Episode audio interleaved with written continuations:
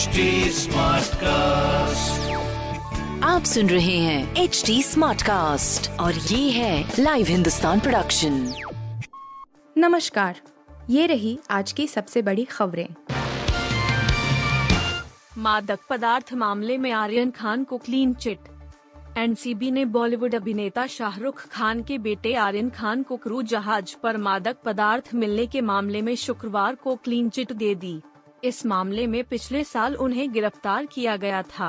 NCB प्रमुख हिसेन प्रधान ने कहा कि हमने सबूत के सिद्धांत के आधार पर जांच की। हमें चौदह लोगों के खिलाफ भौतिक और परिस्थितिजन्य साक्ष्य मिले और छह के खिलाफ सबूत पर्याप्त थे। हमने शुरुआती जांच के दौरान मिले सभी तथ्यों पर विचार किया और कोई ठोस सबूत नहीं मिला। यह पूछे जाने पर कि क्या शाहरुख खान से पूछताछ की गई, तो उन्होंने कहा कि कुछ संबंधित व्यक्तियों से पूछताछ की गई, लेकिन उनके नाम नहीं बता सकता। आर्यन खान के वकील मुकुल रोहतगी ने कहा कि सच्चाई की जीत हुई है। उन्होंने कहा, मैं राहत महसूस कर रहा हूं और मेरे मुवक्किल शाहरुख खान भी राहत महसूस कर रहे होंगे। सच्चाई की जीत हुई है। आखिरकार इस युवक आर्यन खान पर आरोप लगाने या उसे गिरफ्तार करने के लिए कोई सबूत नहीं मिला। रेलवे में इक्यानबे हजार पदों पर नहीं होगी बहाली।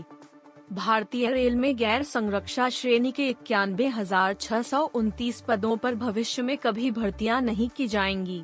सरकार ने इनको गैर जरूरी बताते हुए समाप्त कर दिया है। इस बाबत रेलवे बोर्ड ने सभी सत्रह जोनल रेलवे गैर संरक्षा श्रेणी के पचास प्रतिशत पदों को समाप्त करने निर्देश जारी कर दिए हैं। इसमें रेलवे की उत्पादन इकाइयों, पहिया इंजन कारखाने व कोच फैक्ट्रियां भी शामिल हैं। गैर संरक्षा श्रेणी में कुल चार लाख बावन हजार आठ सौ पच्चीस है। इसमें इक्यानवे हजार छह सौ उनचास पद खाली पड़े हैं। रेलवे बोर्ड के बीस मई दो हजार बाईस को जारी दिशा निर्देश में उल्लेख है कि गैर संरक्षा श्रेणी के पचास फीसदी पदों को तत्काल समाप्त करने का फैसला हुआ था। निर्देश में कहा गया है कि सभी जोनल रेलवे व रेल उत्पादन इकाइयां इकतीस मई तक पचास फीसदी पद समाप्त कर अनुपालन रिपोर्ट बोर्ड को भेजें। इसमें रेलवे का वाणिज्य, इंजीनियरिंग, आरपीएफ, मेडिकल विभाग, प्रशासनिक विभाग, अकाउंट, स्टोर, बोर्ड के अधिकारी कर्मचारी आते हैं। इसके अतिरिक्त कारखानों, फैक्ट्रियों, वर्कशॉप आदि में भी कर्मियों की छंटनी होनी है। राज्यसभा चुनाव, आधी से अधिक सीटों पर उम्मीदवार बदलने के मूड में भाजपा। राज्यसभा की सत्तावन सीटों के लिए होने वाले चुनाव में भाजपा अपनी जीत वाली सीटों में लगभग आधे पर नए चेहरे ला सकती है। भाजपा के पच्चीस सांसद रिटायर हो रहे हैं, जबकि वह लगभग बाईस सीटें जीत सकती है। पार्टी का केंद्रीय नेतृत्व विभिन्न राज्यों के साथ उम्मीदवारों को लेकर मशविरा कर चुका है। वह एक दो दिन में अपने उम्मीदवारों की घोषणा कर सकता है। नामांकन की आखिरी तिथि इकतीस मई है। राज्यसभा की सीटों के लिए दस जून को मतदान होना है। विभिन्न राज्यों की विधानसभाओं की दलीय स्थिति को देखते हुए भाजपा मध्य प्रदेश, कर्नाटक, महाराष्ट्र, राजस्थान, झारखंड, बिहार, हरियाणा, उत्तराखंड और उत्तर प्रदेश में सीटें जीतने की स्थिति में है। जिन प्रमुख नेताओं का कार्यकाल समाप्त हो रहा है, उनमें राज्यसभा में नेता सदन केंद्रीय मंत्री पीयूष गोयल, केंद्रीय मंत्री मुख्तार अब्बास नकवी व केंद्रीय वित्त मंत्री निर्मला सीतारमन शामिल हैं। इन सभी को फिर से राज्यसभा में लाया जाएगा, हालांकि कुछ के राज्य बदल जाएंगे। उत्तर प्रदेश की ग्यारह सीटों में से भाजपा आठ सीटें जीत सकती है। यहां पर भाजपा के पाँच सदस्य रिटायर हो रहे हैं। पार्टी के पास इन आठ सीटों के लिए एक दर्जन से ज्यादा प्रमुख नाम चर्चा में है। R R visa C B चौदह साल बाद एप्पल फाइनल में पहुंची राजस्थान रॉयल्स। संजू सैमसन की अगुवाई वाली राजस्थान रॉयल्स ने शुक्रवार रात फाफ डुप्लेसी की रॉयल चैलेंजर्स बेंगलोर को क्वालीफायर दो में सात विकेट से पटखनी दी। इस धमाकेदार जीत के बाद आरआर ने चौदह साल बाद आईपीएल फाइनल में प्रवेश किया है।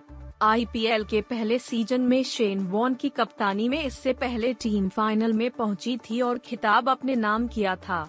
राजस्थान की इस शानदार जीत के बाद शतकवीर जोस बटलर और कप्तान संजू सैमसन थोड़ा भावुक नजर आए और दोनों खिलाड़ियों ने मैच के बाद शेन वॉर्न को लेकर बात की।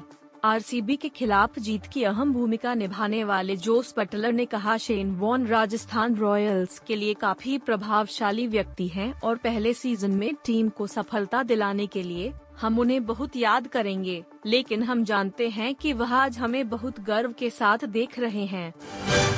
एक हज़ार दो सौ करोड़ से काफी आगे निकली केजीएफ दो।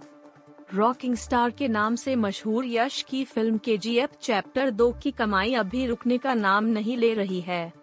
फिल्म रेंटल के आधार पर OTT platform Amazon Prime Video पर मौजूद है, बावजूद इसके दर्शक इसे थिएटर्स में देखना पसंद कर रहे हैं। फिल्म अभी सिनेमा घरों में टिकी है और कलेक्शन कर रही है। न सिर्फ फिल्म का हिंदी वर्जन बल्कि वर्ल्ड वाइड कलेक्शन भी तेजी से कमाई कर रहा है। बता दें कि केजीएफ दो की वर्ल्ड वाइड कमाई एक हज़ार दो सौ करोड़ रुपए से अधिक हो गई है। बता दें कि फिल्म केजीएफ दो का हिंदी वर्जन पहले ही चार सौ करोड़ क्लब में शामिल हो चुका है और वर्ल्ड वाइड लेवल पर भी फिल्म ताबड़तोड़ कमाई कर रही है।